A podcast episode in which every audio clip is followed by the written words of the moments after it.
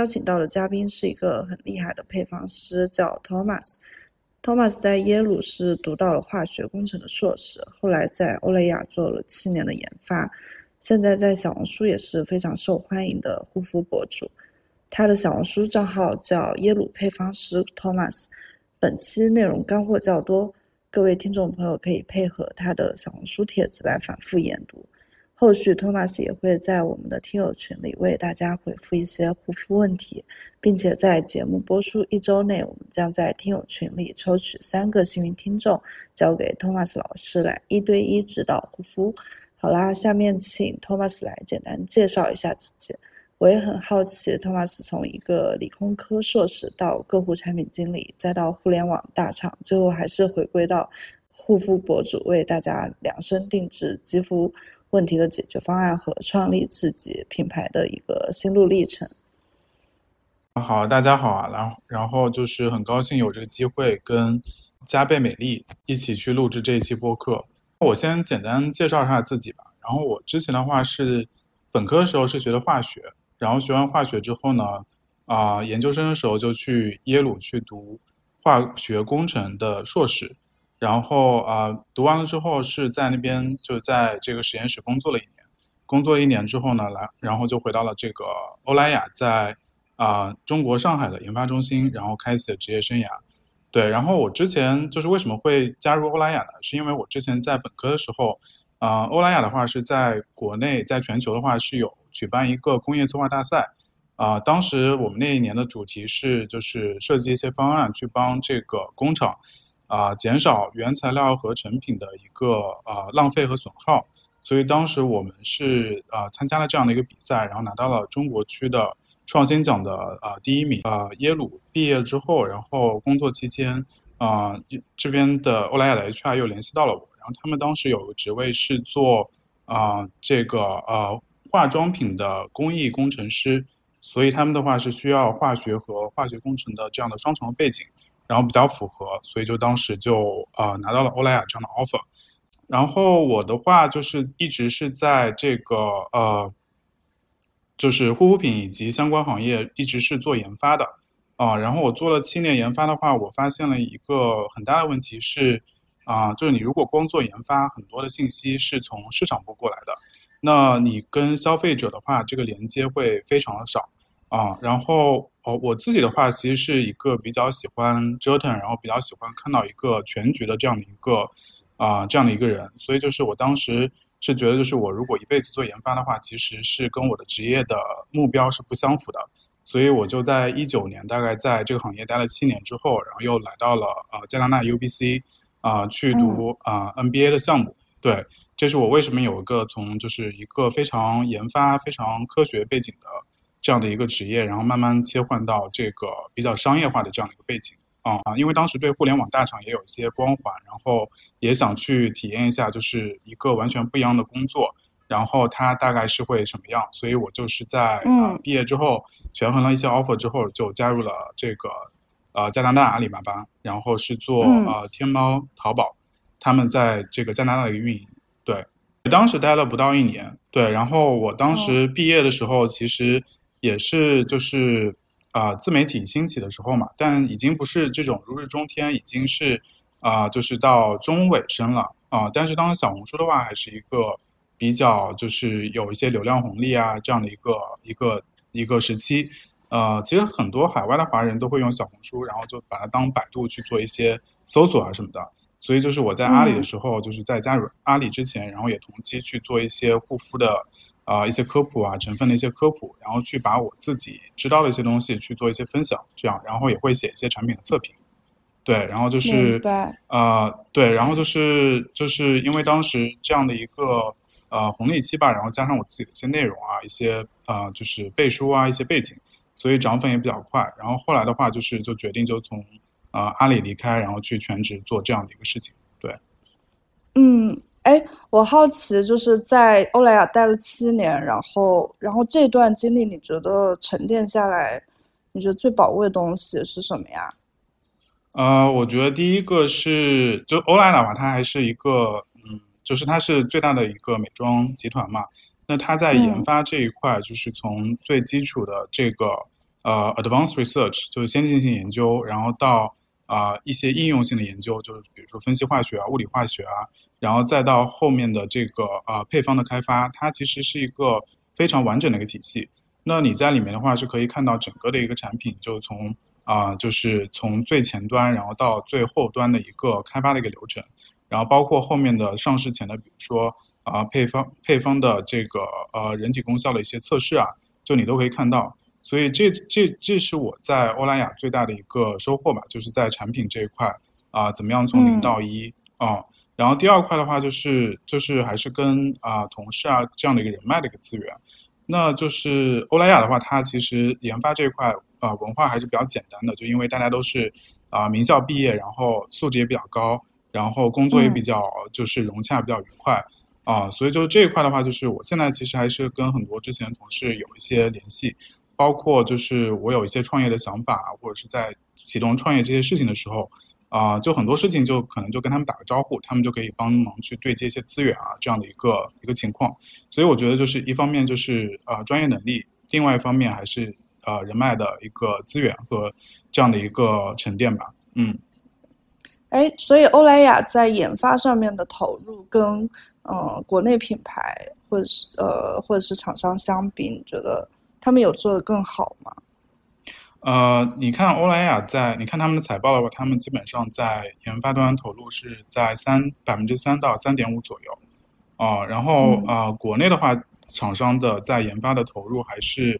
啊占比会更低一点，一般百分之一、百分之二这样啊，然后呃，就是而且你要考虑欧莱雅的这个体量嘛，它这个体量这么大，然后它同时还有百分之三的这样的一个投入，还是相当可观的啊。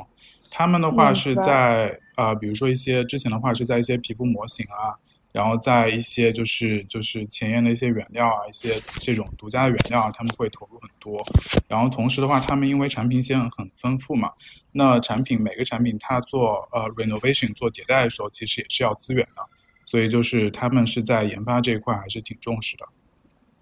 明白，哎，所以在这几年时间，咱们有重点做哪些产品线吗？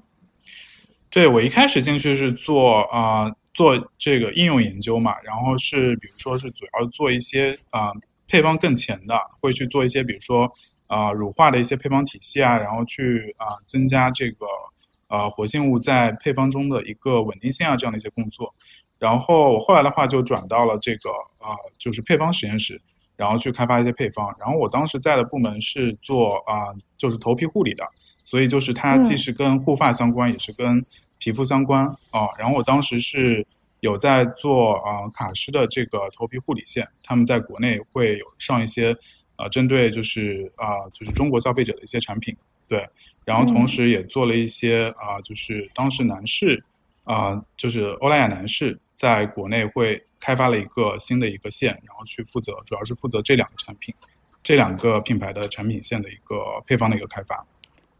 嗯，哎，我还挺好奇，就是当时在做头皮这个这个事情的时候，就做，就是现在都说头脸一张皮嘛，然后咱们配方师在做头皮产品和皮肤产品的时候，会有，呃，把这个皮肤分三六九等这样来对待嘛？在采取原料和配方的时候，嗯。首先就是脸，就是它有一些配方，它的一些老妈配方可能会从啊脸部的，比如说一些精华或者是啊这样的这个体系过来，但是活性物的这个构架还是很很不一样的，因为脸部它需要解决问题，比如说是啊祛痘啊、抗老啊，跟头皮，比如说它是防脱啊，然后去屑啊，就它的它所需要的这个功效方向是很不一样的啊，所以就是虽然就是头脸就是。头皮跟脸是一张皮，但是呢，就是它不同部位它的皮肤结构不一样，它的需求不一样，所以你配方的这个活性物、活性体系也不一样。而且就是头皮的话，它其实会对比较黏腻的产品会特别敏感，所以就是它的对产品的一个清爽度，它的要求也不一样。哦，嗯嗯，明白。哎，所以在卡诗，我觉得其实是在几年前算，就包括到现在都是。在护发产品里面算高高端吧，对我我就想问，就是这种高端和货架产品的配方，你觉得嗯，有有质上的差异吗？其实我现在觉得用卡诗还是挺 heavy 的。嗯，首先就是是这样哈，就比如说卡诗，它的所处的针对的人群和它的产品线和嗯货架是很不一样的。就卡诗，它其实有点像就是啊，有点像量身定制一样，它主要是在那个沙龙去售卖嘛。那它在沙龙的话，它其实会针对你的发质，比如受损程度，还有你的发质，比如说是细发还是就是比较就是粗的这个头发，然后它会去针对性的去给你。就是做一些护理啊，一些产品，所以就它其实是一个产这一个针对性的一个解决方案，然后加服务这样的一个一个一个就是一个这样的一个啊商业模式。那货架的话，它就是更多是就是就是一个商品嘛，就是一个就是日用的消费品。对，那其实像现在货架的话，它其实也有一些好的一些品牌，就是它用到表面活性剂是比较温和的，然后对头皮也是比较友好的。哦，因为像比如说，嗯，有一些大厂，它其实，呃，因为消费者喜欢这个这个护，就是这个洗发产品，它需要非常多的泡沫，那它就会大加大量的这种这个硫酸盐的这种表面活性剂。那其实用的时间久的话，其实对头皮是会有一些啊伤害啊，或者是有一些这个特别对敏感头皮会有一些啊不不良的影响吧。但是其实像现在货架的话，就比如说是呃那个发朵，还有国国产也有一些品牌，他们的话在配方的啊表面活性剂的一个选用和温和度上会有做更多的一些考量。那其实呃用价格比较低的，如果你会选产品的话，其实也是可以用更低的价格去选到啊比较温和然后适合自己的一个产品啊。嗯嗯，明白。然后咱们就是从业到现在，你感觉每年接触到的产品大概有多少啊？呃，对，其实我真正开始接触大量的产品，是用大量的产品是在做这个自媒体之后，因为你在一个公司里面，其实你每天的配方师他每天的工作都啊细节挺多的，他也没有那么多时间去研究其他公司其他产品，或者是自己不是自己这个品类的一些产品。所以我也是在做护肤博主之后去接触很多品牌，大概就是每个月会就是，呃，可能可能就是一年会有呃，就是你会真正会试用，然后会去写可能二三十个品牌，对，然后但是就是就你去看一些，就跟你们投资人一样，你们可能会看很多项目，但是你最后不一定会去啊去去试用或者是去这个投资嘛，对吧？然后我们的话也是会看到很多品牌的 pitch，但是我们会看它的 brief，然后它的产品是不是啊自己感兴趣，然后自己是不是想要去用啊，然后基本上是每年大概就是二三十个品牌，然后啊就是但是看的产品会更多啊。嗯嗯嗯，明白。所以咱们在小红书上分享的呃产品，我感觉都是实拍，对吧？然后然后这些产品都是经过你试用的吗？对，呃，基本上就是会试用啊两周到一个月这样，就因为就是，而且的话，我会去让啊，就是周围的朋友也去一起用一下，然后看一下它的一个产品的一个它的感受啊，一个效果，啊，啊，是这样的一个情况。明白。哎，我有点好奇，Thomas，就是比如说，作为一个从业者，看一个品牌或者看具体产品的时候，你一般会从哪些维度去评价它呀？呃，就是这个问题，我们可以再具体一点。然后，呃，一般就是我如果是从啊，就从功效护肤这样的一个角度吧，一般就是我会去看这个产品的一个呃，它的一个首先会看它的一个滋润度，然后再去看它的一个刺激度，然后最后的话看它的。就是配方的一个整体的一个功效，它解决什么肤质的什么问题啊？我也是，呃，会去建议就是粉丝从这些维度去看产品，因为你去真正的去看它的配方逻辑，或者是它的一个呃设计的一些理念，消费者他是看不懂的。但是如果你知道产品的一个滋润度，知道产品的一个刺激度，其实就可以根据自己的肤质去去选择对标的产品啊。就之前有很多。啊，特别是就是比如说油痘肌啊、油皮啊，然后他们会去比如说用啊这个，比如说以油养肤啊，或者是特别滋润的产品，结果导致他们的皮肤就越用越用越糟糕啊。然后还有一些干敏肌，然后他们会用比较刺激的产品，然后会用比如说完全不适合干敏肌的一些成分，比如说啊就是水杨酸啊，然后高浓度的一些酸啊，然后比如说很强的早 C 晚 A 啊，然后导致他们的皮肤的一个呃敏感也好、过敏也好、烂脸也好。所以就是如果是我去对消费者说的话，我会让他们从这几个维度去啊看一个产品的一个评价啊。嗯，滋润度这这个怎么看啊？得得体感上手。对，主要主要还是如果你看不懂配方的话，主要还是要从体感去下手啊。如果你是配方师的话，你可以去看它里面，比如说那个呃，就是保湿剂啊、润肤剂、封闭剂，它的一个用了什么什么成分，然后它的大概的一个比例。但如果你是消费者的话，就还是要去看，比如说你去看一下，比如说油皮，如果你自己是油皮，你就看一下油皮对它的评价。啊，它是不是清爽，是不是闷？如果你是干皮，你看一下干皮对它的评价，是它是不是足够的滋润啊？就是这样的一个一个维度啊。就是护肤的话，对护肤的话，还是就是就是就滋润度，其实就是一个保湿的一个层面嘛。那其实啊，很多人如果你用功效护肤品的话，其实不需要再去额外做保湿，因为所有的这个护肤品它其实都是有滋润、有保湿的这样的一个作用啊，这是很基础的一个一个一个功效。嗯，我把呃护肤博主分为两类，可能之前是主播类或者是网红类，呃会比较多。然后最近也有很多配方师博主出来，然后我很好奇，就是这两类博主，呃，您了解到了选品的思路和它推品的思路有什么区别呢？嗯，呃，我说一下我的一个洞察或者我的一个观点啊。就是如果他是真正的配方师，或者他是研发出来的，就大家的这个逻辑呢，还是更加偏，就是就底层逻辑，我是要帮人去解决问题，或者是我是要去做一些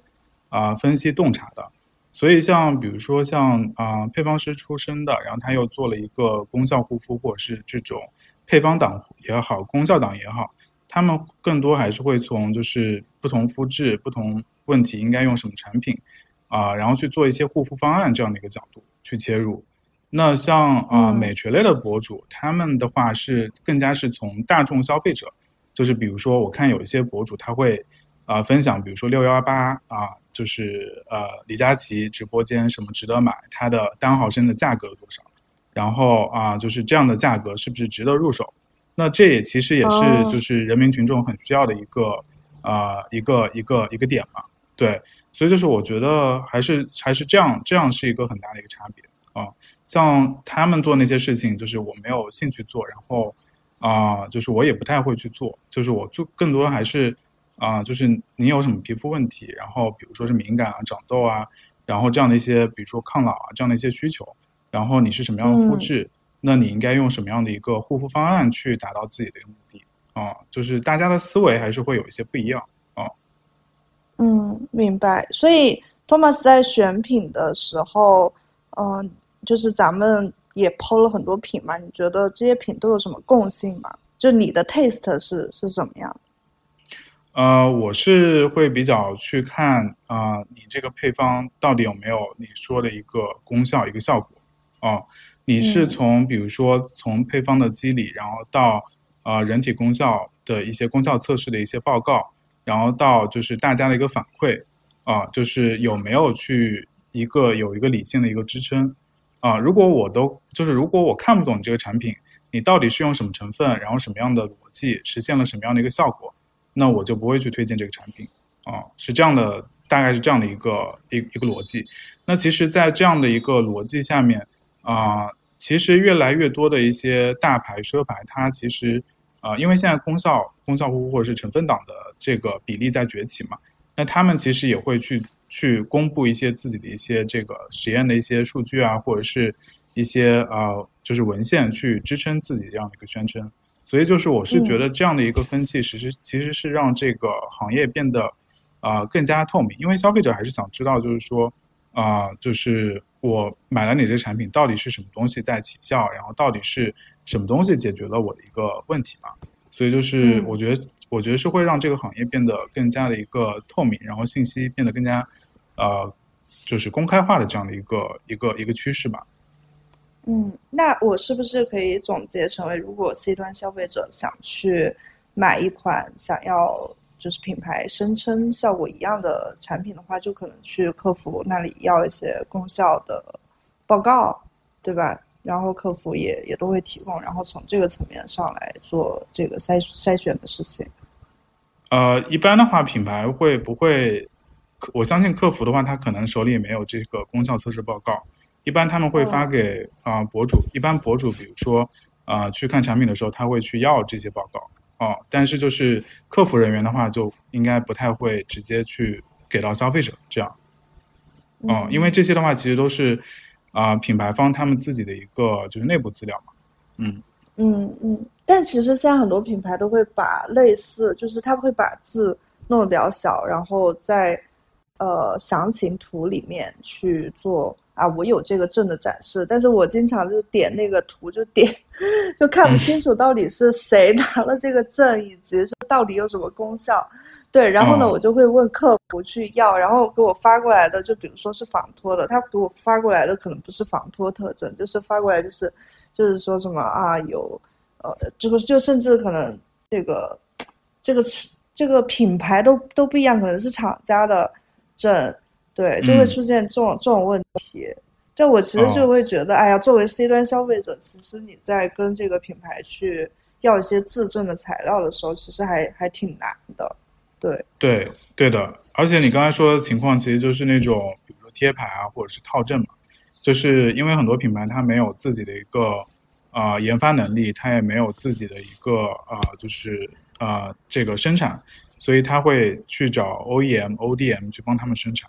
那 OEM、ODM 它可能就是一个配方体系，然后去申请了一个，比如说防晒霜啊，或者是申请了一个美白特证，那他就把这个特证去套给很多的品牌去用，就会有这样的情况存在。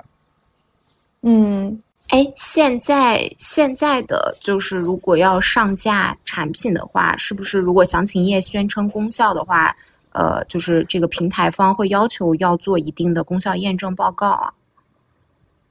啊，我了解到是，如果你是啊特征类的，比如说是，然后就是美白，然后还有比如说是防晒，然后还有比如说是防脱，这些是一定是需要有啊，就是要有资质的啊，就是你要有啊，就是。这个呃，就是在药监局的一些备案特证去支撑你的一个宣称啊。然后像就现在的话，可能就是像一些他们会用一些文献，然后去支撑自己的，比如说是抗老这样的效果。但是现在更多的就是国内的这种啊比较成熟品牌，他们会自己去委托第三方去做功效的一个测试，然后去证明自己在某些方面的这样的一个功效的一个效果。嗯。这个证的话，就是到现在，你觉得有什么 tips 教给消费者？就比如说，可能自己在购买的时候去辨别这个东西的，比如说证的 solid 的程度或者是真假，有有一些 tips。这这个这个还是挺难的。这个东西就是作为一个普通消费者，我觉得是很难去，也没有必要去，就是到这么专业的程度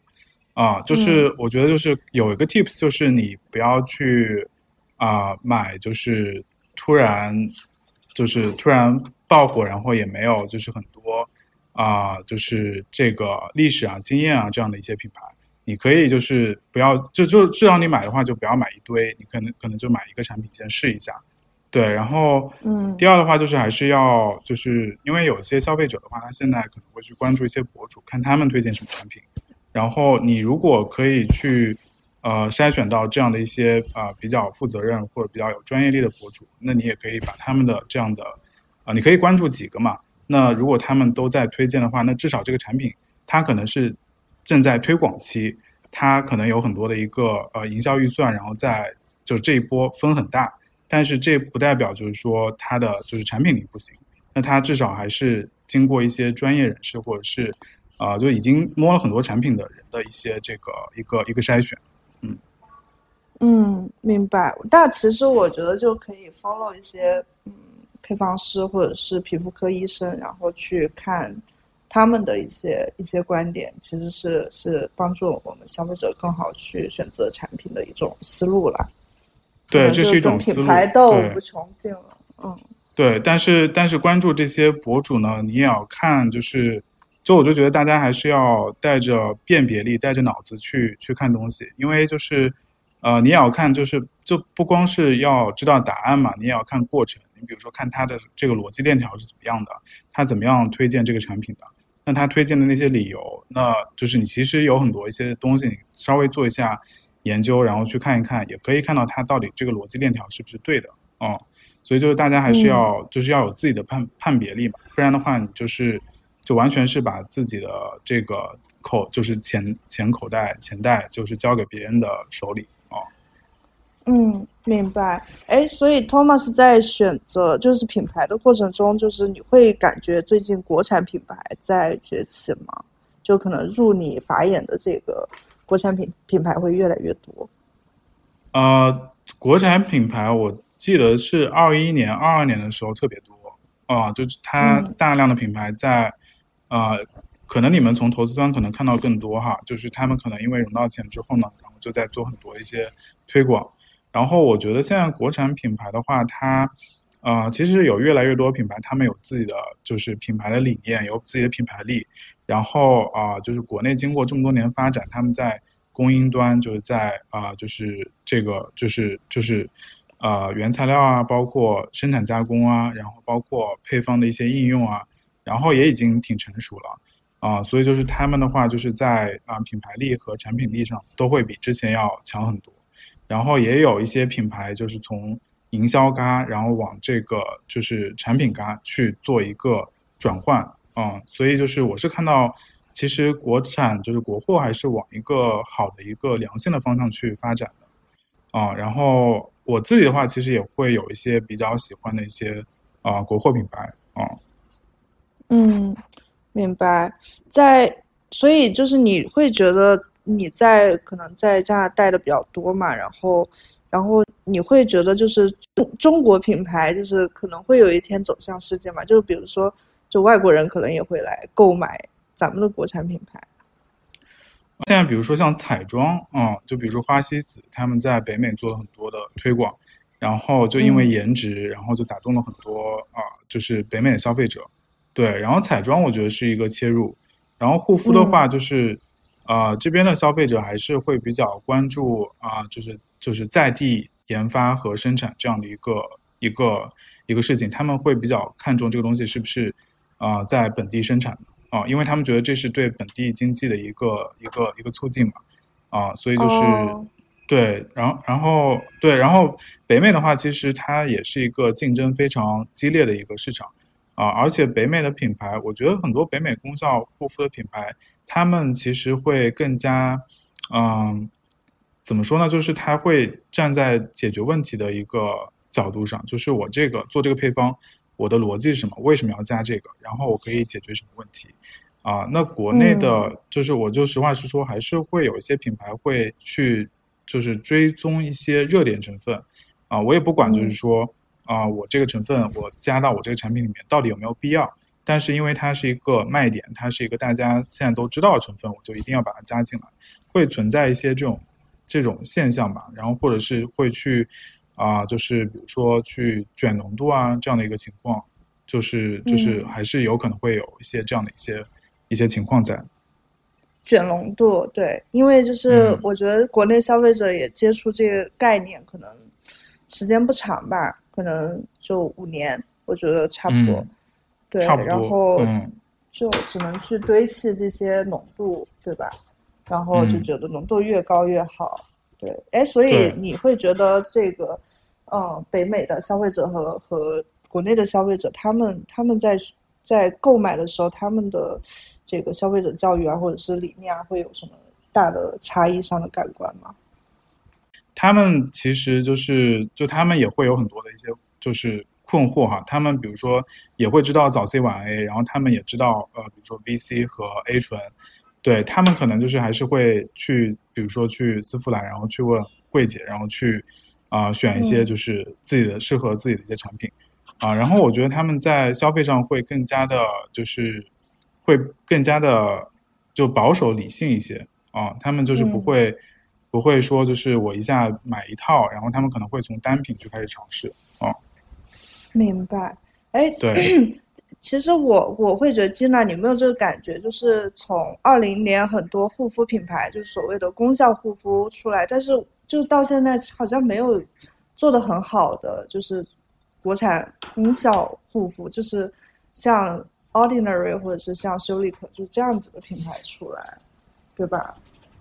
嗯，对我我觉得其实刚刚也有，我刚刚也有提到，就是我觉得刚开始的时候，大家可能还是很多品牌都主打一个营销的概念，因为他们也没有自己的工厂，更不用说像欧莱雅这样每年投这个大几千万美金，呃，在这个研发上面更是不可能。所以，呃，本身对于成分的这个研究度和这种创新力是相对缺的。另外，其实我我也觉得说，品牌它不是一朝一夕的事情嘛。那其实像 The Ordinary 啊，这些修丽可啊，其实也都是几十年的发展了。对我觉得中国护肤其实还相对处在一个，嗯，从品牌的角度上来说，嗯，可能这些年也才刚刚起步而已。嗯，对的，对的，就现在还是还是啊，虽然中国市场这功效护肤这个细分赛道发展很快，但它的一个成熟度啊，它的一个。啊，就是啊，包括品牌端的它的一个积淀，其实还没有那么久啊。然后我其实想补充一句哈，就是其实，在啊，就比如说，在一个配方师看来，我觉得这个 The Ordinary 不算一个功效护肤的一个品牌，它其实是做了一个啊成分党启蒙的这样的一个一个一个效一个一个效果吧，就让更多人对不同的成分有了一个更深刻的一个认知啊。那那就是也是把这个成分党这个分给带起来了。啊，但是就它的配方其实，啊，就它的一些经典的一些配方哈，就其实是很简单一些配方，然后也不讲复配，啊，然后也不讲肤感，啊，就它还是更像是一个原料桶或者是一个啊成分党品牌啊，算不上功效护肤这样的一个品牌。嗯，对对，就是确实这个趋势我们也有观察到，就是从 The Ordinary 往。外拓展可能就是从成分党到所谓的就再细分，可能就是配方党的一个转变的趋势。对，更加的关注科学配方、科学配比。对，嗯，对的。嗯，那我们下面来说一说可能具体的这个手把手教听众怎么护肤的一个环节了哈。然后呃，就是也想听 Thomas 说一下，就是。我其实是是蛮懒的，然后在提这个问题的时候，我前几天我还在跟朋友说，我我甚至不知道我自己是油皮还是干皮，就可能从就是这种这种小白开始怎么去教他，可能从识别自己的肤质，然后再到怎么选择产品，然后再到怎么去追踪这个效果，然后再怎么去维护，就可能用几句话跟咱们简单说一下，嗯。嗯，首先我其实做。博主期间，我觉得大家缺的不是产品，大家缺的是对自己的就是肤质啊、皮肤的了解，然后以及根据这个信息去就是就是去组合一套方案的这样的一个一个情况啊。那其实就是第一步的话，就其实我一直就我自己这个顺的逻辑，就是你第一步你是去是需要对自己的肤质有个了解的。啊，那这个的话，其实已经有一些比较科学的模型去把肤质去做个分类。那传统的就它，比如说自己说自己是混混油啊，然后啊混干啊，或者是敏感啊，它其实把油和干以及敏感去做了一个，是作为一个维度的。其实这是不太科学的啊。那其实就大家其实就可以去网上搜这个鲍曼皮肤测试。它的它会有一系列的问题去把你的肤质进行一个分类，那它的分类的这个标准就是第一就是你的一个出油量，然后这个的话其实解决就是它是决定了你对一个产品滋润度的一个需求，啊，那比如说是油皮的话，它就不需要用太滋润的产品，它不需要用水、乳、精华、面霜，它只要可能就是一个一个精华就够了。那如果是另外一个维度的话，就是这个耐受皮和这个敏感就是敏感肌它的一个。维度，那这个的话，其实解决了你其实可以用什么样的功效成分，或者是啊，你可以用的产品的刺激度的上限多少啊？如果你是敏感肌的话，你你其实也可以，就如果不是非常敏感的皮肤，你也可以用一些啊，比如说像啊维 A 醇这样的啊，但是你需要你需要用的产品的温和度要很要很高，就是它的 A 醇的浓度，然后以及 A 醇的一些包裹以及配方的一些复配，它会需要有一些要求啊。就这个测试大概就是大概就五到十分钟左右。那你测完之后，其实就对自己皮肤的一个现状，然后以及就是你未来有可能出现色沉的可能性，还是出现皱纹的可能性，会有一个大概的一个了解啊。然后这是最最关键的一步。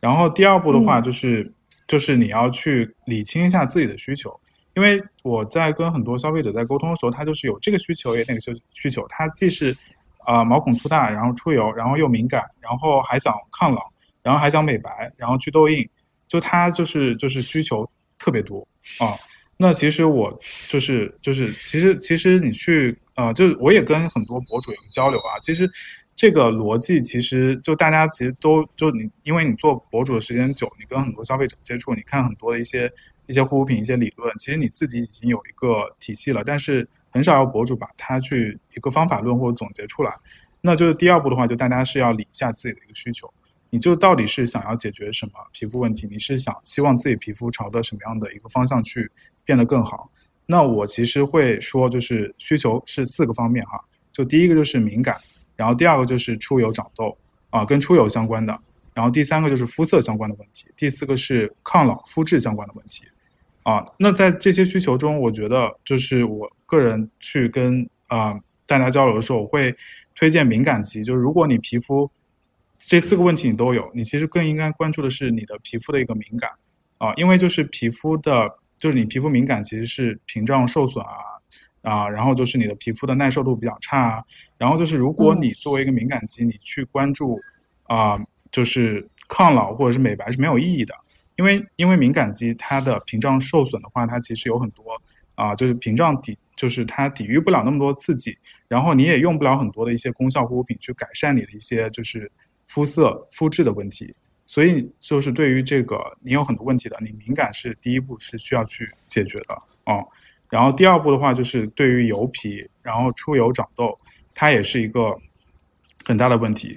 啊。然后因为就是你如果经常去长痘的话，其实你的胶原是在不停的流失的，你这个时候再去抗老是没有意义的。所以就最基础的这两个，就是就是敏感和啊就是出油长痘这些问题是首先你要去。啊，解决的，解决之后你才是啊，比如说我已经不长痘了，但是我有一些痘印，我怎么样去改善啊？然后我已经就是年纪到了，然后会有一些细纹啊，有一些垮脸，我应该怎么样去改善这样的一个情况？哦，就是是这样的一个逻辑，对。嗯，明白。你觉得现在的产品，就是比如说，呃，有的产品它可能说，哎，我是适合，呃。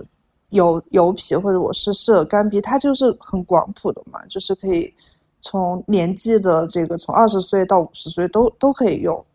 就我现在会觉得我需要一些就是随年龄段来来更替的一些产品，我不知道我这思路对不对啊？其实随年龄段更替的产品也是根据你的肤质、你的需求在变化的。那比如说呃，很多年轻人他比如说三十岁以内，他的皮肤是比较油的。那你如果过了四十岁之后，你可能就从一个大油皮变成了一个中性皮或者偏干的皮肤哦。然后还有你刚才说你现在到了一些年龄段，然后在比如说在可能在三十四岁的时候会有个断崖式衰老，那你可能在提前几年就想做一些啊，比如说紧致啊，然后去做一些抗老的一些一些一些动作。那其实也是就是根据你的一个需求，根据自己的一个肤质来的啊。嗯，我。我对我我最近看到一个品牌，它其实是在针对衰老这个需求，它是在把年龄分为可能五岁一个阶段来来出品的。我不知道这是是是一种商业套路，还是说它真的是有科学的东西在里面啊？呃，我没有看过它的就是具体的它的一个产品的介绍哈。呃，但是我可以说，就是就是，其实你比如说抗老，它其实会有一些不一样，因为抗老其实也是一个很广泛的概概概念。你从比如说，呃，抗氧化，然后就是舒缓一些这个基底的一些炎症，然后到比如说，呃，去促进胶原，然后去淡化一些细纹，然后抑制一些表情纹，然后再到比如说你已经有一些这个松弛啊，有一些啊，就是就是法令纹，然后怎么样去改善？它其实。也是，就不同年纪，它可能的出现的这种老化的迹象不一样啊，所以就它如果是有这样的一个，比如它基于一个数据这样的洞察，那二十到二十五岁你做好就是抗糖，然后抗氧化就 OK，然后你二十五的五岁到三十岁，主要是抑制，比如说表情纹，那三十岁以上你是要做一些啊，就是补充一些胶原啊，然后透明质酸啊，然后去改善你的一个就预防或者延缓你的一个垮脸，那它如果是这样，我觉得是。是是 make sense 的啊，嗯啊是差不多是这样的一个一个一个认知哈。明白。哎，所以就是我知道 Thomas 有在专门给自己的粉丝在做这个。嗯，一对一的这个护肤上的指导，然后我很好奇，就是有没有一些案例，你觉得自己做下来还觉得还挺挺欣慰，然后，呃，整个过程是怎么样的？方便分享一下吗？呃，还挺多的，就是因为我自己是油皮嘛，然后我是会容易，比如说长痘啊，然后容易就是长痘留下一些痘印啊，这样这样的一些问题，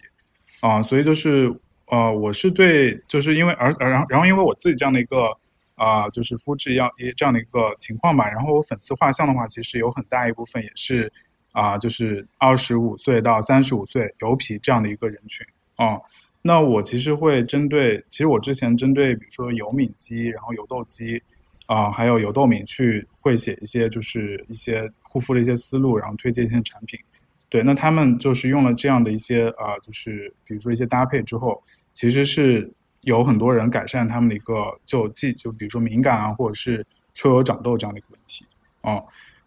呃，然后具体的例子的话，就是我也不太不太好举，就是我基本上思路还是就是我会去把肤质做一个分类，那不同肤质它有什么样的问题，然后这样的针对它的肤质成问题这样的一个二维的一个结合，然后再去推荐一些就是适合这个肤质，然后用什么产品可以解决他们的问题。嗯，明白。你觉得这个敏感肌这个这个占比，就在中国肤质里面是算是是被低估的吗？还是说大家是被是过度焦虑了？呃，他现在就是我之前看到一些报告，大概敏感肌占三百分之三十五到百分之四十多这样的一个比例哈。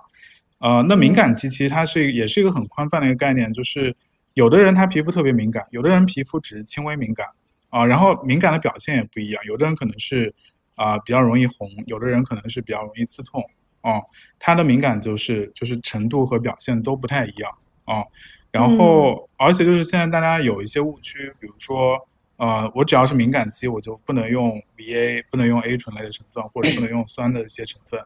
但其实就是我刚才有解释，就是你这个这个 VA 类的产品。啊，你其实通过控制浓度，通过控制包裹和复配，它其实是温和度是其实千差万别的啊。那你只要不是非常严重的敏感肌，尤其是一些油敏，它它其实是可以用一些那个 VA 呃 A 醇类的产品去做一个改善的啊。然后第二的话，就比如说是酸，那酸的话，其实就是比如说油皮也应该也可以去用一些酸，而且有些酸就非常温和，它就即使敏感肌都可以用。啊，比如说我自己在我自己主页一直在推荐的那个这个多羟基酸，就 PHA，它其实是一个非常温和的酸，然后它也可以去改善就是一些比如说肤色的不均匀啊，然后提亮肤色啊，然后同时它在百分之四以上也有一个抗老的一个作用，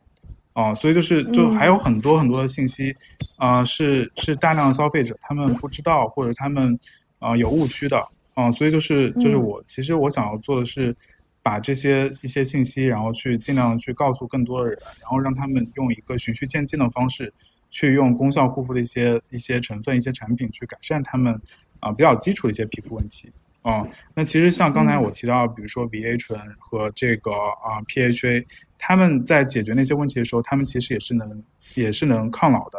啊。所以就是嗯，功效护肤的很多成分，它其实不是说我只能解决一个问题，我可以解决 N 个问题啊。所以大家就是就是就是，我就觉得一个的话，就是还是要去啊多思考吧，然后去看一些一些多的一些信息。然后第二的话就是护肤，就是没有必要去焦虑哈，就是就是因为就是我有那么多的问题，我应该怎么解决？那有些成分它就它它一个成分就可以解决 N 个问题，两个成分就可以把你基本上所有的需求都涵盖到。所以就是我在在给就是我的一些粉丝。他们去搭配的时候，我也是兼顾到这样的一个呃一个一个思考，就是说，用尽可能就是就是功效很全面的一些成分、一些产品，去帮他们解决一系列的问题。嗯，明白，就是剃须刀原理啊，就是精简。嗯，哎，所以就是我有一些姐妹，她们在选择护肤品的时候，有一些嗯自己的一些癖好，我说一下，就是我有一个朋友，他会觉得。没有任何味道的化妆品，他就觉得是很放心的。对，哦然后还有一个是呃，她是油油肌，然后呢，他知道我就是我有红血丝嘛，他就是呃绝对不允许我去用任何酸的东西。但是他刚刚刚有有提过啊，就是他会觉得就酸这个东西就是一个呃，只有油油油油皮可能就是能能够耐受的这么一个一个成分。对，我不知道嗯基娜那边有有没有一些案案例可以来分享一下，就身边的姐妹有一些护肤的一些癖好。我我觉得我现在身边的人就是被我带的都是就是定期水光加极度精简护肤，啊，就是我对我们现在都是只用基础护肤品，就是很少用一些功效护肤，可能更多的功效就会集中在医美端的一些这个破皮使用的一些注射产品上面。嗯然后呃，但是我我也有一个疑问，就是上一次我们其实跟另外一位嘉宾聊的时候，他说，嗯，就是呃，他说觉得护肤三步：清洁、防晒、补水，他觉得这三步如果都做到了，其实就是一个九十五分的护肤了。那我也不知道说这个理论是不是对的，因为我总觉得，哎，这个功效护肤好像说只给他五分这个余地，对我来说好像还是一个挺惊讶的一个事嗯情。嗯，呃，我要不先回答金娜的问题。嗯对，就是就清洁啊、保湿、防晒是护肤最基础的啊。那它至于是九十分、九十五分是因人而异。那如果我是一个皮肤很好的人，我是一个年轻的，比如说我是在二十岁左右，我也我也皮肤也不敏感，我也不长痘啊，我就只需要做到这三个，其实就是我护肤的全部了啊。我正在就是就是满脸的胶原蛋白，然后我也没有敏感和长痘的问题。那我干嘛去折腾自己呢？我就把这三个做好，然后我就可以维持一个比较好的皮肤状态了啊。但是有些人就是他，比如说，呃，因为自己就是比如说这个天天敷面膜啊，或者是过度清洁啊，他皮肤屏障受损了啊，然后或者是有一些这个青春期的这个油皮，它就是会长痘。那只做好清洁、保湿、防晒就远远不够啊，就是还是需要有一些。比如说就是水杨酸啊，或者是呃 A 醇啊这种这种这种成分去改善它的一个啊、就是皮肤的一个诉求，所以这个是就是因人而异的。如果你皮肤状态很好，那你做好这三个，然后你也很年轻，那 OK。那即使就是你皮肤状态很好，你过了三十，过了三十五，我也是建议就在这个基础上，你是需要去用一些抗老产品的啊。那你可以就是比如说温和的，你可以用一些比如说玻色因啊、胜肽啊。然后稍微就是功效一些的，你可以用，比如说 A 醇啊，或者是啊、VC 啊、果酸啊，这些都是 OK 的。啊、这是回答那个问题，就是它还是根据不同人的不同皮肤状态，然后不同年龄，啊，这个这个是这样的一个一个一个情况，嗯。然后刚才刚才 June 问的两个问题，啊、一个是说那个只有油皮可以用酸是吧？嗯，对。就他就觉得，就酸只只能是就油皮才能见，就是抵抗得住那种刺激。然后因为我是红血丝，然后他就我因为我也长痘嘛，然后每次生理期的前后都会长痘，然后我就会想用就是它的酸，因为我觉得就自己每天就就是就每个月可能就用那一两次，然后就就是想要扒姐妹的东西来用，然后他他就说、嗯、啊，你这个是就是敏感肌就不能用这个东西。对，然后酸也是分很多种类的，就有的是油皮适合用的酸，比如说像水杨酸，那油皮就嗯油痘肌油皮更加适合。那比如说像我刚才说那个多羟基酸 PHA，它其实就任何肤质，就连敏感肌都可以用哦。它、嗯、对酸的种类也特别多，然后你说一个酸就是只能油皮用，其实这个就是已经是啊、呃、有一些就是就是绝对或者耍流氓的这种这种这种情况哦。然后呃，对，就是你的这个情况的话，我其实建议你去用一些啊、呃、PHA 的一些产品，然后去就是因为你说你自己是有一些红血丝，然后有一些干皮是吧？皮肤比较干，然后但是还是会长痘，那你就其实其实痘痘的话，应该就不会很不会很不会像油痘肌那么，比如说长很多红肿痘啊，或者是主要就是有一些浅层的一些痘痘，然后以及一些闭口嘛。那其实像这样的话，比如说像 PHA。或者是杏仁酸，就它们会比较温和，然后它们的话也可以改善，就是就是一些比较浅层的一些痘，比如说闭口啊，然后一些小的一些粉刺啊，它们都是可以改善的，哦，就不是说嗯这个我我有我我是敏感肌，我说什么酸都用不了啊，不是这样，嗯，除非你。是你是特别特别敏感的皮肤，你就是用什么东西你都容易刺痛，那你就不要用，什么酸都不要用，哦，嗯，然后我给我给一。些这个粉丝去推荐一些方案的时候，因为我确实遇到过，呃，像我刚才说 PHA 很温和嘛，但是确实有一些他皮肤屏障特别差，然后他用这种温和的酸，他也会有刺痛啊、泛红。那我还是会推荐他们，就是先去用很安全，然后很精简的这种这种这种护肤品，一些一些屏障修护的产品，去就是休养生息哦。然后你休嗯养生息有一定的体力之后，你再去用一些温和的酸去，相当于是这种健身的方式去帮你的皮肤的屏障变得更加健康。嗯，明白。还有一个就是那个味道的事情，你怎么看呀？呃，我的就也是还还是要看肤质啊，就是有的人他就是，就比如说我是呃健康的油皮，然后我耐受很好，然后我对很多东西都不敏感，那我就希望我的护肤品里面是有一些香味的，是有一些愉悦性的。哦、哦，那如果是针对敏感肌，然后它有一些香精是有致敏源或者是有致敏的风险的，那我们就不要加香精，对吧？然后，但是就是其实现在有一些，嗯，有一些品牌呢，它因为就是要迎合消费者就是无香精这样的一个概念，但它又想要有香味，它就需要用一些比如说植物提取物啊，或者是天然的这种香料香精去来带来味道。但是你知道，就是嗯有一些天然的一些香精的一些成分，它其实致敏性比合成的香精还要高，所以这个的话就就是嗯就是其实会就是也会有一些这个就是好的和不好的这个东西在里面。嗯，哎，用美丽修行是不是可以看到过，就是是否过敏或者是怎么样，就是去做一些筛选。就我想要哦香精，但是我又不想要，对，挺挺难的，就是这个东西，就是嗯每个人对每个人的敏感敏感源都不一样，哦、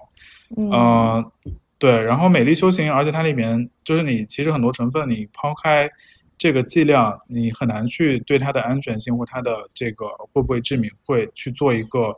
做一个评估嘛。那美丽修行它只能看到成分，它看不到这个剂量，所以这也不太行啊。嗯，嗯，好难呀。抛开剂量谈成分是耍流氓。啊、对，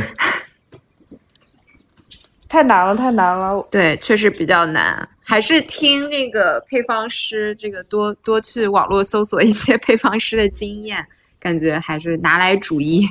然后相对简单一点。对是。所以托马斯就是，你嗯，你会你会觉得那个基娜就是基础护肤加这个打针这样子是是 OK 的吗？呃，如果吉娜她皮肤比较好，然后她只是需要，就比如三十岁左右，她只是需要有一个维持现在皮肤状态，然后她是可以通过这样的方式去进行的啊。那比如说像我现在就是三十五以上了，然后往四十岁走了，然后呢，就是其实啊、我的习惯是就是除了医美，然后除了一些填充，你其实日常还是需要 用一些功效类成分去缓解你的细纹。啊，就是因为你光是光是，其实功效护肤跟医美它不是一个啊、互相竞争的关系。你如果真的是就是懂功效护肤的话，你是可以一加一大于二的哦、你可以用用护肤品功效护肤品去就是延长你医美的效果哦、然后以及就是其实功效护肤我刚才解释了，就是它其实已经可以解决很多啊、就是比较就是基础的一些皮肤问题，比如说敏感啊，然后啊、出油长痘啊，还有一些比如说色斑啊这样的问题，它都可以解决。那像医美的话，它其实就是更加的立竿见影，更加的见效更快。那它对于已经很多一些积重难返的一些问题，比如说啊、就是比如法令纹啊，就很深的法令纹啊，然后眉间的这种川字纹啊，那你就用就是填充类的会比较快嘛。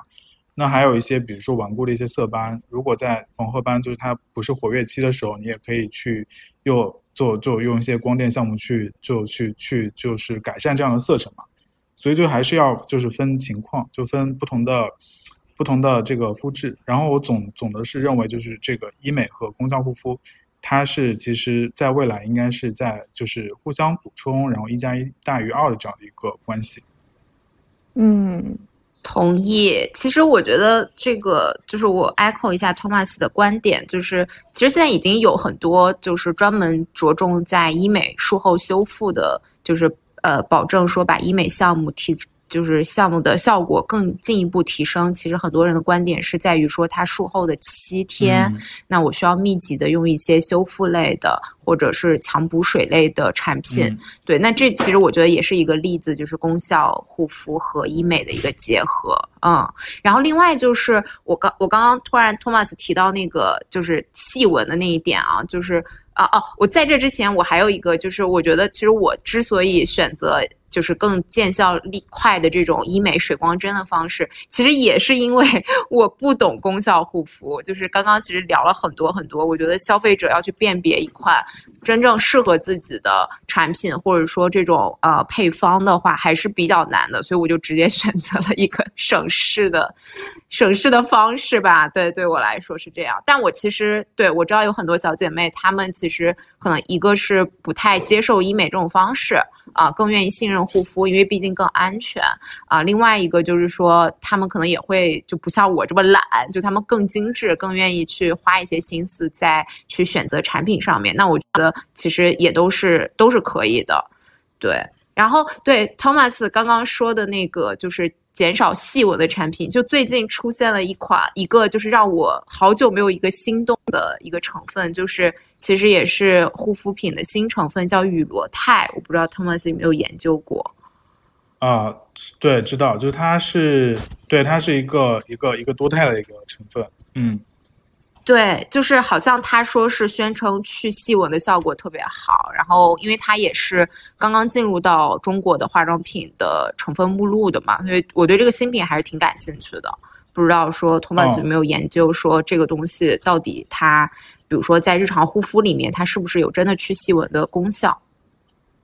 它就是如果你比如说比较表情比较多，然后你现在没有一些表情纹，其实是可以用这类产品的，嗯。它的话其实就是会去防止你细纹的加深，然后或者是防止细纹的形成，嗯，然后对于已经有的一些细纹，它这种肽应该没有太大的作用，还是需要啊，比如说是啊，就果酸啊，然后或者是 VC 啊，或者是那个 BA 这些成分去帮助你去就是改善一些细纹。明白。那我觉得还是挺适合做日常护理的，就是对的。对，嗯，它因为它也很温和嘛，嗯嗯。你之前说的那个类类蛇什么毒肽？类蛇毒肽，就是那个是六肽吧？六胜肽。对，对。这些所谓的涂抹肉毒，就这个名字起的，就就真的是这么神奇吗？但我我也没涂过，就。呃，因为怎么说呢？就它的话，它它的原理是。是这个模仿肉毒原理，但是它，你所以你从涂抹式肉毒，它的逻辑是成立的，但是它能不能去实现这个肉毒注射类肉毒的效果，那这个肯定是就大家有自己的判断嗯，然后，对，然后就是还我还是会建议就是说啊，你在比较年轻的时候，然后你也有这个就是有预算，然后有余力。你是可以就是用一些这种，比如说啊生态类的产品，然后去啊延缓你的一个表情纹和一个这些细纹的一个产生啊。但是如果你我作为一个过来人，就是如果你年纪已经啊比较大，已经有这些纹路产生，你再去用改善的效果是不会很明显。嗯，还是得做医美是吧？就是在纹路沟壑上的解决上。呃，医美肯定是立竿见影的。然后第二的话，就是用一些啊，我刚才说就是啊，VA 醇和啊这个温和的一些果酸去改变。嗯，嗯，明白。哎，我觉得果酸祛痘好像是不是也很好？因为我记得我第一次接触就是在医美医院做皮肤类项目，其实就是刷酸。然后，但我有点忘了我当时刷的是什么酸了。就是我有一段时间也是，就是压力型爆痘，就是长在额头上面会爆那种大颗痘，嗯，而且它是反复的，就是此消彼长，就如雨后春笋般。对，然后我就去医院刷了两次酸，我后面就几乎就不怎么长了。我不知道是不是跟这个有关系？呃，当然有关系，就是医院刷酸，它是它跟家用的酸是不一样，它的浓度会很高，嗯。然后基本上果酸是百分之三十往上走的，然后有一些它它会用复合酸，就是除了果酸，它还用水杨酸啊，但它的话就是需要在医生的啊指导下去用啊，然后这这这个的话其实啊，我觉得它都不算医美，它可能是就是这个呃怎么怎么说呢，就院线或者是护肤的一个延伸吧，它主要还是用。啊，化学剥脱的方式去改变你的一个啊，比如长痘啊这样一些情况啊，然后它的话就是应该是在你脸上会就会有会去控制停留时间，然后去看你的一个反应啊，然后它因为浓度用比较高嘛，所以它渗透的深度也会比较更深一些，然后它改善的效果也会比就家用的这种酸要更快啊。是的，是的，不能停太久，很快就会有那种瘙痒刺痛感，嗯。嗯，对，但我觉得可能这个也是因人而异，就是还是不不能把这个经验嗯介绍给大家，因为我觉得我并本身不是长痘体质，只是说是压力性冒痘。如果是可能本身自己这个长痘，嗯，有就是已经很长时间，然后可能区部位也不一样的话，还是要根据自己的情况来去辨别一下究竟是什么原因，然后再去选择方式。是的。嗯，哎，所以托马斯有没有就是，呃，有一些这种术式加护肤的这种一加一大于二的这种对于油皮的很好这种这种搭配的推荐啊？啊，油皮啊，油皮推荐，因为我推荐过很多次哈，那个 PHA 加 A 醇啊，很多人就我第一次写它的时候，我的标题是堪比光子嫩肤，因为光子是比较入门的医美嘛。然后就是就是有很多粉丝就是说用了这个搭配之后，啊，就皮肤很光滑，然后皮肤很细腻，然后就是很很透亮、很水润的那种，啊，啊，就是针对比较耐受比较好的油皮，是可以用这个 A 醇和啊温和的果酸就 PHA 去一起去使用的，然后去改善它的一个啊肤色啊、肤质啊这样的一个问题。然后长期用的话也是可以，就是完全呃就是。大多数就是就是我是收到很多反馈，我自己的话是用这个组合，大概用了半半年左右，基本上就是我之前就每个月会长一两颗痘，后来就基本上就不太长痘了哦。然后也有很多粉丝会反馈，就用了这个组合之后，确实就是长痘的频率下降了很多哦。所以就耐受的油皮是可以去尝试这样的一个啊这样的一个酸的一个组合啊，就 A 醇加酸的这样一个组合啊。嗯，然后如果是干皮啊。干皮干，对，干皮的话就是就是一定要，我觉得干皮最重要的，它跟油皮不一样，油皮是出油多嘛，自己就皮脂腺就疯狂的在产油，才产一些脂质。那干皮的话，它其实是缺少这些脂质的，尤其在秋冬的时候，啊，就以油养肤，对于干皮来说，我觉得是有很大的一个科学性的啊。呃，而且就是有一些人他用完这个护肤品之后，呃，他就还是会干，就尤其一些干皮。然后，那你这时候用，比如说用一些角鲨烷，或者是用一些啊，就是修护的这种这种啊精华油，然后在护肤的最后一步去做一个呃按压上脸，其实可以帮干皮去保湿的啊。所以就是干皮最重要就是就是用一些啊，就是比如说白池花籽油啊，或者角鲨烷啊，然后这些就是亲肤性好的。啊，油脂去帮你去啊滋养、保湿、滋润、保湿，啊，然后第二的话，干皮的话，它其实啊就是皮肤代谢会比较慢一些，然后有很多干皮，它就是皮肤看上去会比较暗沉，那其实就是因为它角质代谢会啊比较慢嘛。那你可以用一些比如说酵母类的，或者是这种啊微生物发酵类的这种产品，它会比较温和一点，去加速你皮肤的这个角质一个代谢。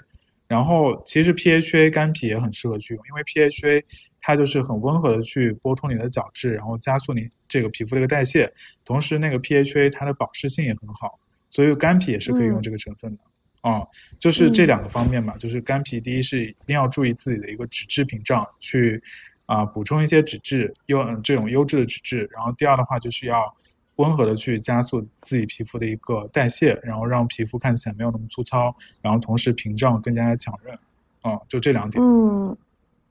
好的好的。哎，不知道从。剂型的角度上来说有没有讲究？比如说干皮是不是更适合？比如说刚刚说适合用油这种剂型，还有就是比如说面霜，就是可能是不是更适合干皮？对。但是像水乳对干皮来说，可能就滋润度是不是会打一点折扣？对，就干皮面霜和这种嗯，就精华油类的会更适合嘛？啊，然后从技术的角度上来说，啊，比如说凝胶和乳液，它的刺激性是不一样的。啊，然后还有比如说像都是 A 醇，那你如果像朵梵的小珍珠，它如果做成这种，啊，就是就是就是就是这个呃油相的这种机制，那它其实就会要温和很多，嗯，所以就是这是从技术的角度，就是它的产品的滋润性越好，它其实刺激度会相应的会有一个缓解。嗯，所以就是对于干皮，有一些干皮，它要想要去尝试 A 醇的时候。我也会建议他们，就比如说先从，特别是干敏肌，你可以从一些 A 醇的面霜去开始入手，因为 A 醇精华往往就是含 A 醇的含量会更高，同时面霜滋润度也更好。然后同时很多面霜的话，它其实啊 VA 醇的这个啊含量也会更低，所以就对于干皮、干敏皮，其实如果你要想要尝试这种啊 A 醇类功效护肤的话，是可以从面霜这个品类去去看的。因为我们最近啊，其实还 是说国内在原料上的研发可能还是滞后一点吧，所以很多创业品牌或者是国产品牌，他们都在复配一些这些所谓的这种贵妇化妆品的成分。我不知道托马斯在在这个问题上怎么看？嗯，就是我觉得就是护肤品还是一个，呃，它从大的一个市场来说，它还不光是一个啊。就功效护肤是一个细分赛道嘛，但是护肤整个的市整个大的市场上，除了啊就是实际功效型的需求，它还更多是一个心理性或者是情绪性的一个需求。那贵价的护肤品和这种功效护肤品，它的逻辑其实是它的底层逻辑是不太一样的。那贵价护肤品或者是这种贵妇品牌，它还是更多给人一个情绪价值、一个体验，整体的一个体验，然后就是会就是会觉得就是。啊，就是我用了之后就很爽很开心，然后自己也会变美啊，所以就是就是它的这个它的这个这个这个策略是不太一样的。那国内的就是你如果做一些，比如说这种贵妇平替啊，那原料端是有可能的啊，然后但是就是就是它它的话就是最终这个 end user 它还是不一样的啊。可能是一些，比如说他他本身不是贵妇，但他想要体验一下，就是说贵妇产品到底是什么样的效果，然后或者是就是他就是作为一个啊，就是贵妇之前的一个入门啊，就是就是还是很多女生她有钱了之后，她本身皮肤也没啥问题，她也不需要研究功效护肤。我周围有很多这样的一些女性朋友，她们就是就是有钱，然后就是皮肤本身自己是一个健康干皮。所以她不需要去研究这些功效功效护肤来解决自己的一些皮肤问题，她就觉得就是贵的就是好的，然后我就直接买最贵的就行啊。嗯，对，学到了，健健康干皮就是你就堆钱，其实就不会出错。对啊，就是其实很多贵妇产品，他们目标的话，目标群体还是干皮会比较多，尤其是三十五四十以上的干皮。明白。那那比如说有有没有一些成分，你觉得说平替就是？就扯淡，有没有？就国内绝对可能就复配不出来的。怎么说呢？就是，嗯，就是有，就国内像在比如说在一些啊植物提取物啊，还有在那个合成生物学上会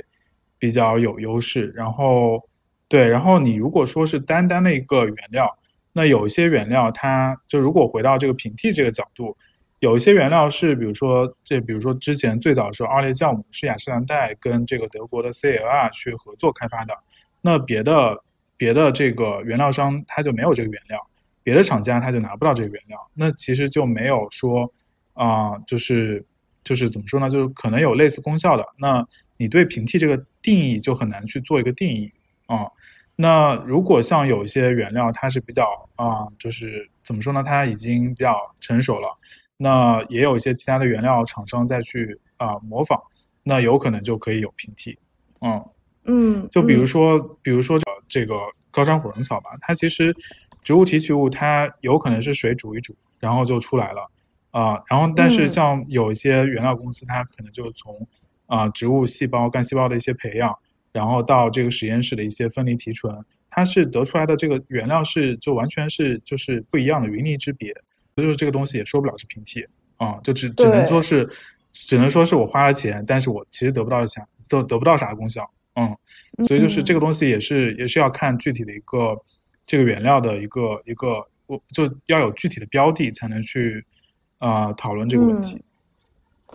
对，哎呀，我觉得真的水好深。就算我现在就是在我最近在研究植体嘛，然后，嗯，确实像你说的，就是它它就很多提取方式都不一样，就可能同一种草，然后它提取出来的呃方式不一样，然后就是有效成分也不一样，然后呃浓度吧浓度，然后好像还有活性也不一样，就是在其实它都是可能就是一个妈生的，然后还再加上植物批次不一样。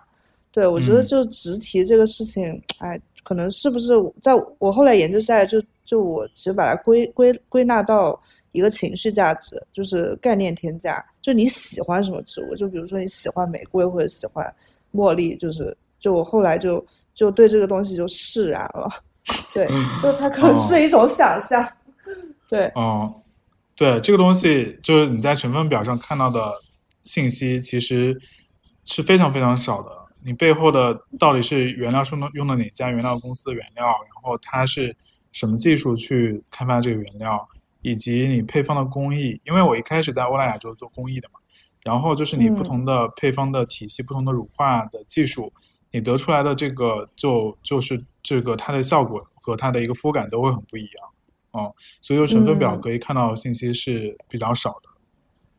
对。哎，所以我觉得后，我觉得就是到现在，我学习到现在可能会觉得一些，呃，化，我不知道怎这么说合不合适啊，就是，就是看化学成分吧，对，然后它它其实是最稳定的，就抛开，就是比起植物而言啊，嗯，所以就是你们也可以从这两个方向去看，就如果是，其实有一些很多成分它是已经被科学验证了是真实有效的。那他们的话可能是作为一个基础，对吧？那比如说刚才说说的一些，比如说各种各样的酸啊，然后还有比如说 A 醇啊、BC 啊，他们其实还有比如说传明酸啊，他们其实是经过大量，还有比如说烟酰胺啊，他们都是经过大量的一些研究的，是是他们是一个地基，你可以这样这样理解。那像有一些就是新的一些尖端的一些原料。那你可以认为它是一个就既提供情绪价值，也是品牌去讲故事，然后去溢价的一个成分。嗯，那他们其实有没有功效呢？你足量添加肯定是有功效的，而且这种成分一般它是比较温和的嘛，会用在一些这种贵妇的产品里面啊。但是就是你就可以从两个维度去看这个事情啊。就一个的话就是就是已经。就是就是就是就是很很成熟的，然后也有很多科学验证的，然后它就是一个这个这这一类成分，还有一些的话就是就是品牌去，嗯，它可能确实是有一些功效，然后它但是更多品牌去开发它是为了做一个产品品牌的差异化，做一个溢价啊。嗯，明白。哎，后面我还想问一下这个油油皮的这个头皮护理。怎么怎么做啊？对，呃，如果你是呃，就是有一些，比如说呃，头皮屑啊什么的啊，首先第一就是你如果是在啊，就是就脂溢性皮炎这个爆发的期间，你可以去用一些，比如说啊，煤焦油啊，或者是那个呃，二硫化硒这样的一些产品啊，去去。停留时间稍微长一点，一到两分钟，然后去快速的去缓解你的这这些这个症状。然后你平时的话，我建议油皮一定要用去用去去用一些温和的洗发水哈。而且就是你知道洗发水哈，就它其实，嗯，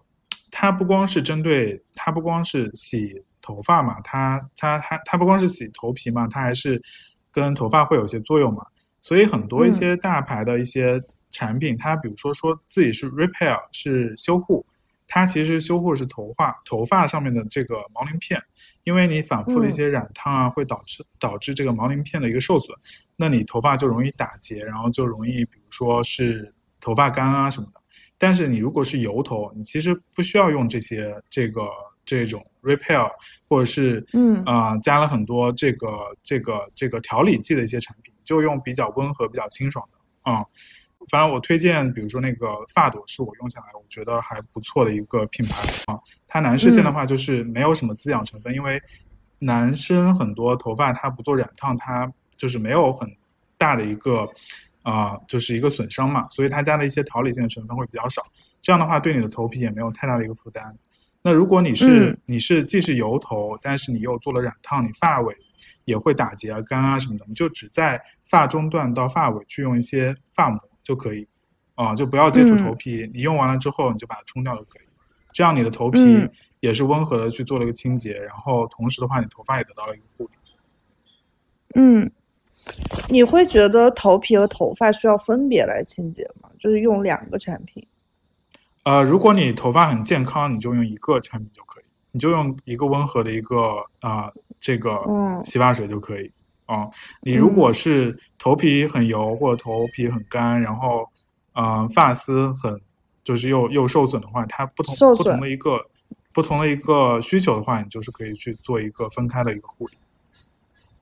嗯，那其实发嗯丝我理解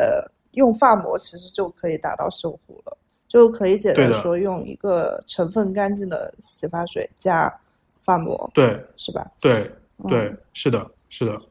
发膜嗯它里面有很多的一些调理嘛，它有啊、这个阳离子表面活性剂啊、阳离子聚合物啊，然后就改善你的一个那个发尾的一些干啊、打结啊，它是可以改善的。嗯，哎，那那头头上长痘怎么办呢？就是脸上可以刷酸，头上可以刷刷酸吗？头上，呃，这个这是一个非常就是涂涂脸的化妆品意想不到的。问题啊。你可以用，可以，我觉得可以用水杨酸乳液吧，你就水杨酸乳液点在痘痘上啊。但是你头皮、哦头皮上长痘，你也要去看一下是不是毛囊炎啊。对，哦就是这个这个比较复杂。明白，就是头皮长痘可能会是毛囊炎，但是脸上长痘就就绝对不是了。呃，脸上也有可能，反正就是就是就是它的，呃，特别是背上，它也有可能是毛囊炎。所以就是你如果嗯头皮长痘，你可以用试着用水杨酸去去乳液去涂，就点涂在那个痘痘上。但是就是这个这个东嗯西，你不一定知道它是到底是什么什么什么什么类型的痘。嗯，咱们看了这么多品牌之后，就在 Thomas 心中有没有一些非常非常觉得感动的品牌故事，或者是说一些一些良心的产品，他们可能之前不太为人所知，但到你了解到，你会觉得，哦，像白月光一样的存在，跟我们大概说一下。我说一下，我我是挺喜欢那个新丝翠的。我正在看 Thomas 的小红书，小红书有一个说新思翠发布二百篇笔记，他在封面上出现过五十次。嗯。你简直是代言人，怎么发就是现的？对，因为就是他的话，我是觉得就是，简直是一个这个理工科人的一个就是就是一个一个梦想或者是一个情节所在吧。就是他其实最早的时候是一九七四年，然后在治疗余地病的时候发现了第一代果酸甘醇酸，然后发现它可以治疗这样的这样的一个这个这样的一个皮肤病。然后后来的话，他又去发展这个二代果酸，就一在一一九就是九十年代吧。然后因为就是甘醇酸这种酸，它其实还是会有些刺激嘛，然后不适合敏感肌去用，所以他后来又去开发了第二代果酸，就是葡糖酸内酯，然后以及第三代的果酸，这个乳糖酸和麦芽糖酸，然后二代和三代果酸，就刚才我给你们推荐的就是 PHA，它们都是 PHA，啊，那这些酸的话，其实敏感肌也可以去用，啊，那它们的原理或他们的一个品牌的一个逻辑就是说，呃，我用温和的酸去加速皮肤的一个代谢，让新长出来的皮肤更加健康，它的排列更加紧密，然后从根本上去改善这个皮肤的一些敏感啊，或者是一些啊、这个皮肤问题啊。而且他们的话是一个，就是他们的很多产品在上市之前会做一些双盲的一些测试，然后去验证产品的一个有效性啊。所以就他们的很多产品，就是你一旦匹配到就是适合自己的产品，你可能就会一直回购，一直回购，然后就跟医美一样会上瘾，就是你会一直用下去啊。所以就是，就是这是一个，就是我我觉得就是从啊。就是从原料端的一个发现，然后到原料端它的一个病理的一个啊一个了解，然后再到背后的一个研发，然后它是很重研发，然后重这个呃底层的逻辑，然后再到产品端，它有一个实际的功效，它就是一个非常就是就是非常科学，然后非常专业的一个品牌啊。然后其实它在呃比如说在这个很多医院，它刷酸其实也是用的新丝萃的酸。但因为它的那个酸的浓度很高，所以它只是在提供给院线或提供给医院。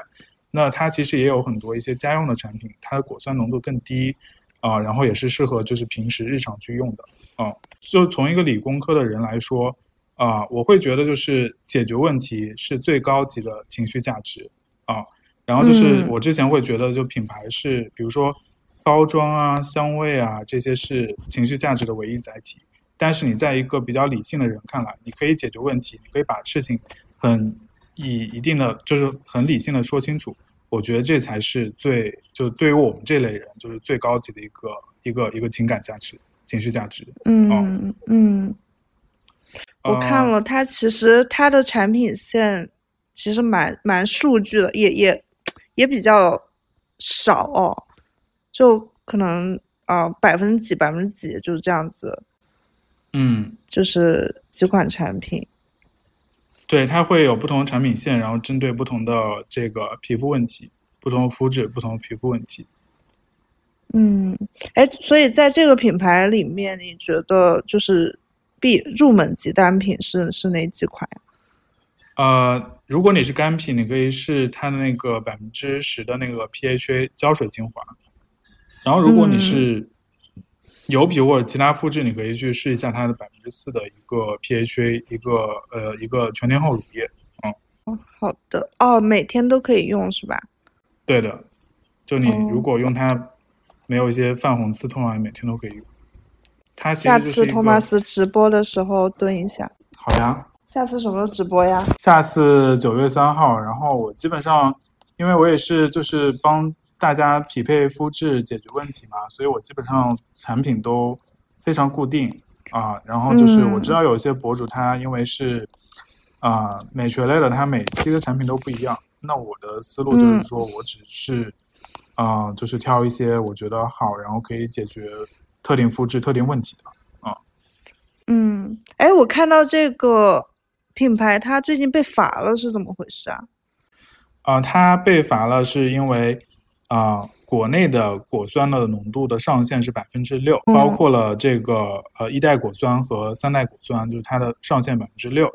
那就是国外的话，它的啊它没有这样的一个法规。那它在啊北美很多产品，它的果酸浓度会有，比如说百分之十，比如说百分之十那一款吧，它其实国内很多人用它会用在身体上面，因为身体上的角质层会更厚，所以就是它的话就是可以改善皮肤的一些粗糙啊这样的一个问题。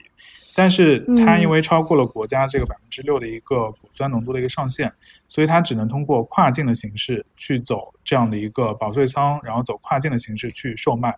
啊，所以但是他们在就是这个中间的渠道上是出现了问题，然后以这种国内这种大贸形式去啊去去去销售了，那我不知道它中间到底是什么样的问题啊？那它的话这样的话就其实是啊违反了国内的一个法规嘛，所以就是这样的原因被罚了。啊，啊，但是其实跟产品本身是它的一个，比如它的一个质量啊是没有关系的，主要还是一个一个法规的一个问题。我也很喜欢那个修丽可，修丽可的话，它也是一个很重研发的一个啊品牌，但是它因为被欧莱雅收购嘛，它其实，嗯，对，就是它可能就没有那么那么那么先锋，或者是呃那么大胆哈，就是因为。欧莱雅的话，它是一个大集团，它对很多产品的它的一个呃配方的一些体系啊、安全性啊要求还是挺高的。嗯，然后呃国货的话，我觉得那个就是就是珀莱雅他们新出了一个品牌叫科瑞夫，我是挺喜欢那个品牌，因为我觉得他们就是虽然不像比如新思翠啊，或者是啊修丽可啊有很多研发的一些经验啊，或者是这个科研的一些沉淀，但是他们的配方逻辑我是挺喜欢的，就是它是就是快准狠的去解决一些啊一些一些啊油皮的一些问题，对，所以就是他们他们的用的，因因为就是啊，你比如说如果像很多国货，它其实也是一样，它如果没有自研的原料，然后没有就是自己开创这样的一个一些原料的话，它其实用一些啊大厂的原料，就是大的就是原料公司的原料，然后它有呃对配方有很有想法，其实这样的品牌我也是很认可的，就是说啊，它的话就是就配方师他很有思路，然后他很有很有很有想法，然后他做出来的配方也确实可以解决问题，那这样的品牌我也是很喜欢的啊，就不一定是说。我你一定要有原研的原料，那这样如果有更好。但是就是你可以就是啊，真的是站在消费者的角度去设计配方，然后做出来配方也确实有效果。那这样的这样的品牌我也是非常认可的。对，然后我我其实，在呃我妈妈那辈就是阿姨啊，就是他们其实，在护肤上，我觉得他们其实是最弱势的一群人啊，他们。可能有钱的只能就是就盲买大牌，但他们又不会去，就是学习这些成分上的一些知识，因为毕竟可能那一代人他们接受受教育程度啊，或或者是到现在四五十岁，可能也学习能力也下降。就这这部分人，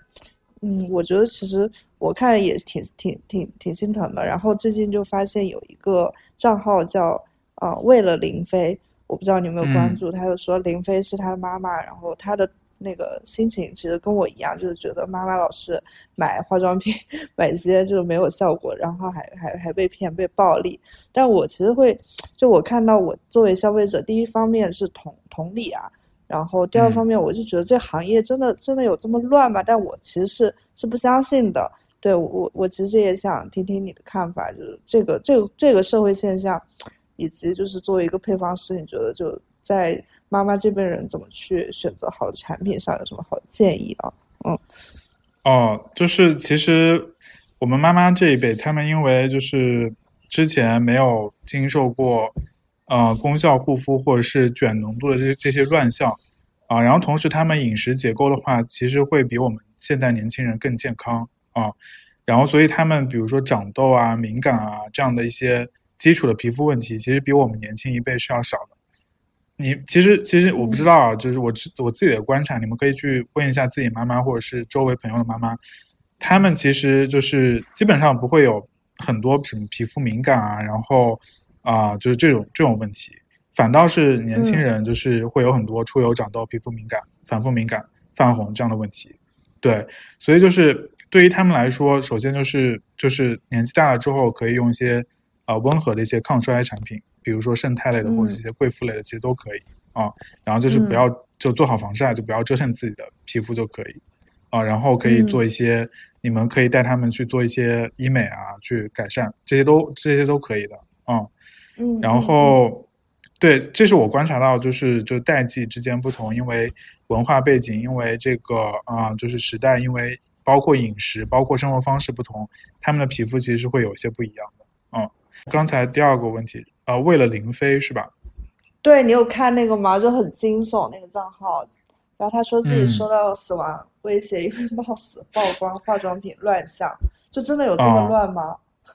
呃，我觉得就是因为我自己待的，我我我之前看到过他一些视频啊，然后首先我觉得他视频还拍的是啊，就是就是节奏感啊，然后整个的一个就是引起情绪的一些共鸣啊，还是非常优秀的。然后呃，就是，但是抛开这些，如果是去讲一些，啊，我知道的话，因为我整体在的这个环境都还比较健康哈，就是外资，啊，就是就是一些大牌的一些环境，然后呃，国货的话就接触也是一些大牌，所以就是他们的话对自己的产品体系，然后对自己的一些啊，就是整个的一些体系还是比较健全的，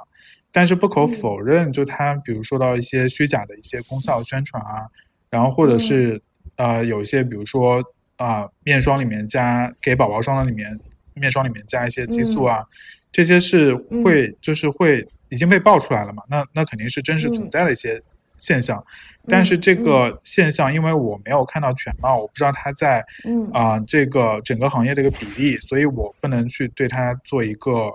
呃，就是一个很客观绝对的一个评价。我认为这种现象会比较少，但是就是即使比较少，但因为这样的现象其实是其实是在挑一挑战这个行业的一个底线，或者是嗯就没有太大的一个就是商业道德也好，伦理道德也好这样的一个底线嘛。那我觉得他嗯去做一些这种的这种啊、曝光，然后去让这些不良商家更加的就是规范，我觉得是整体我会认为是一个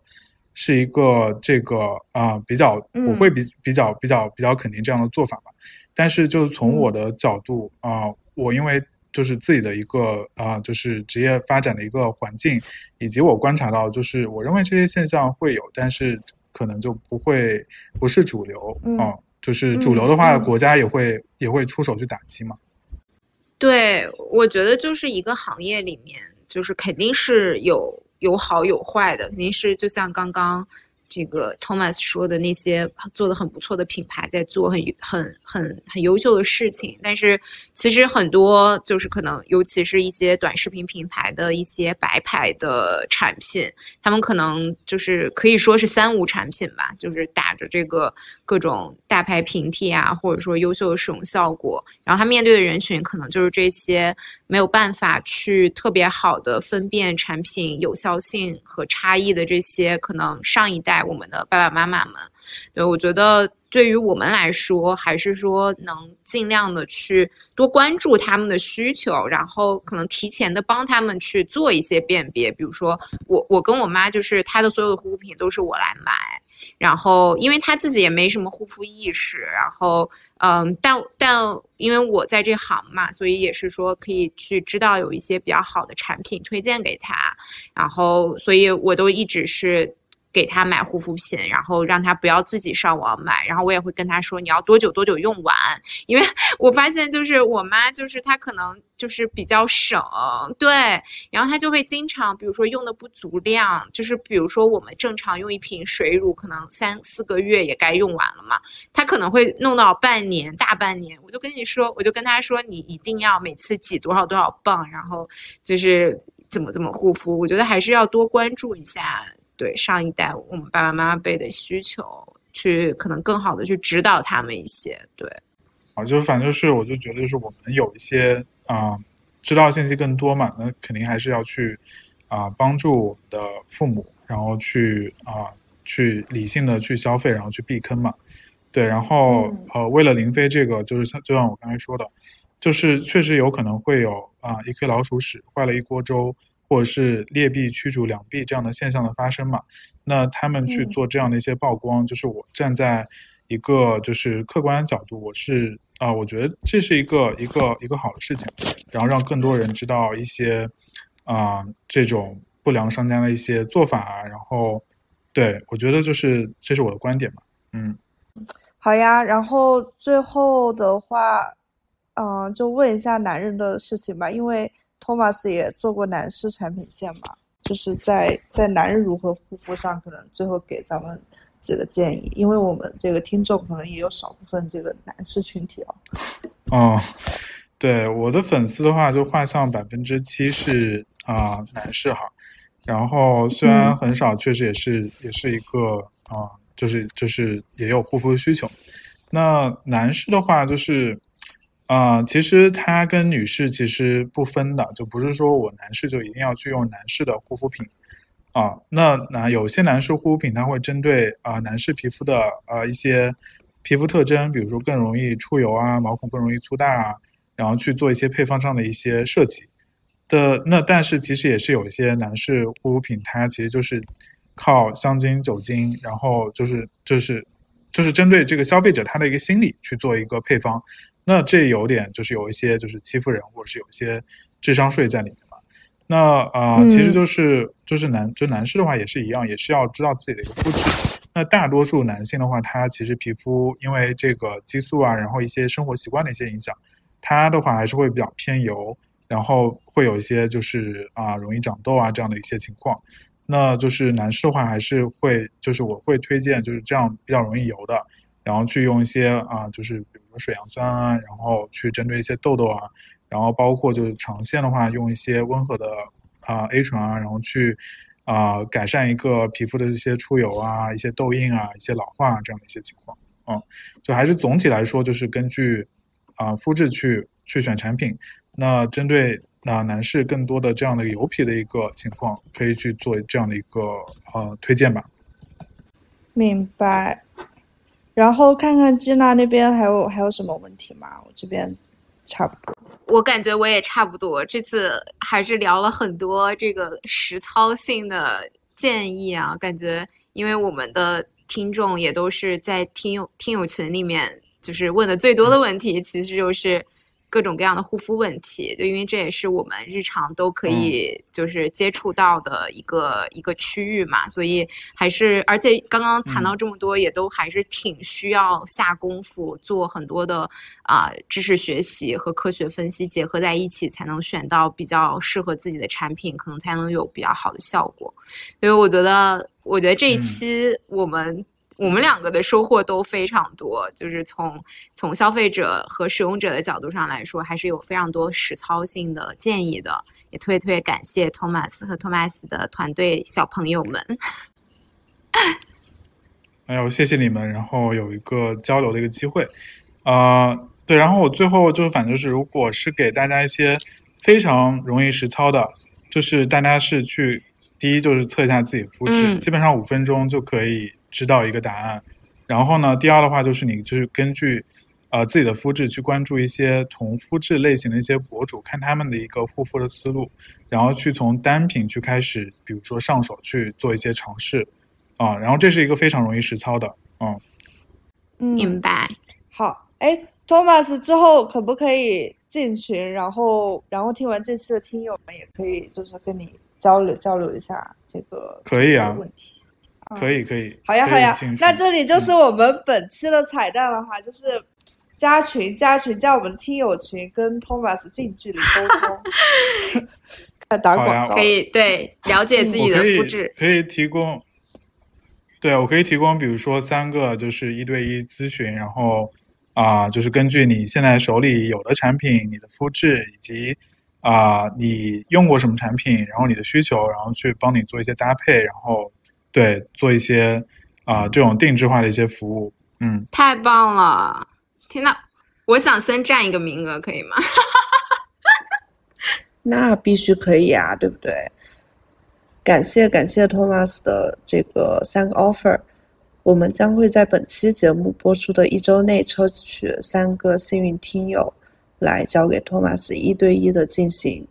这个护肤的指导。没有进群的听友一定要加。小助理微信，或者是扫扫二维码进群。好啦，今天的节目就先到这里，拜拜，拜拜。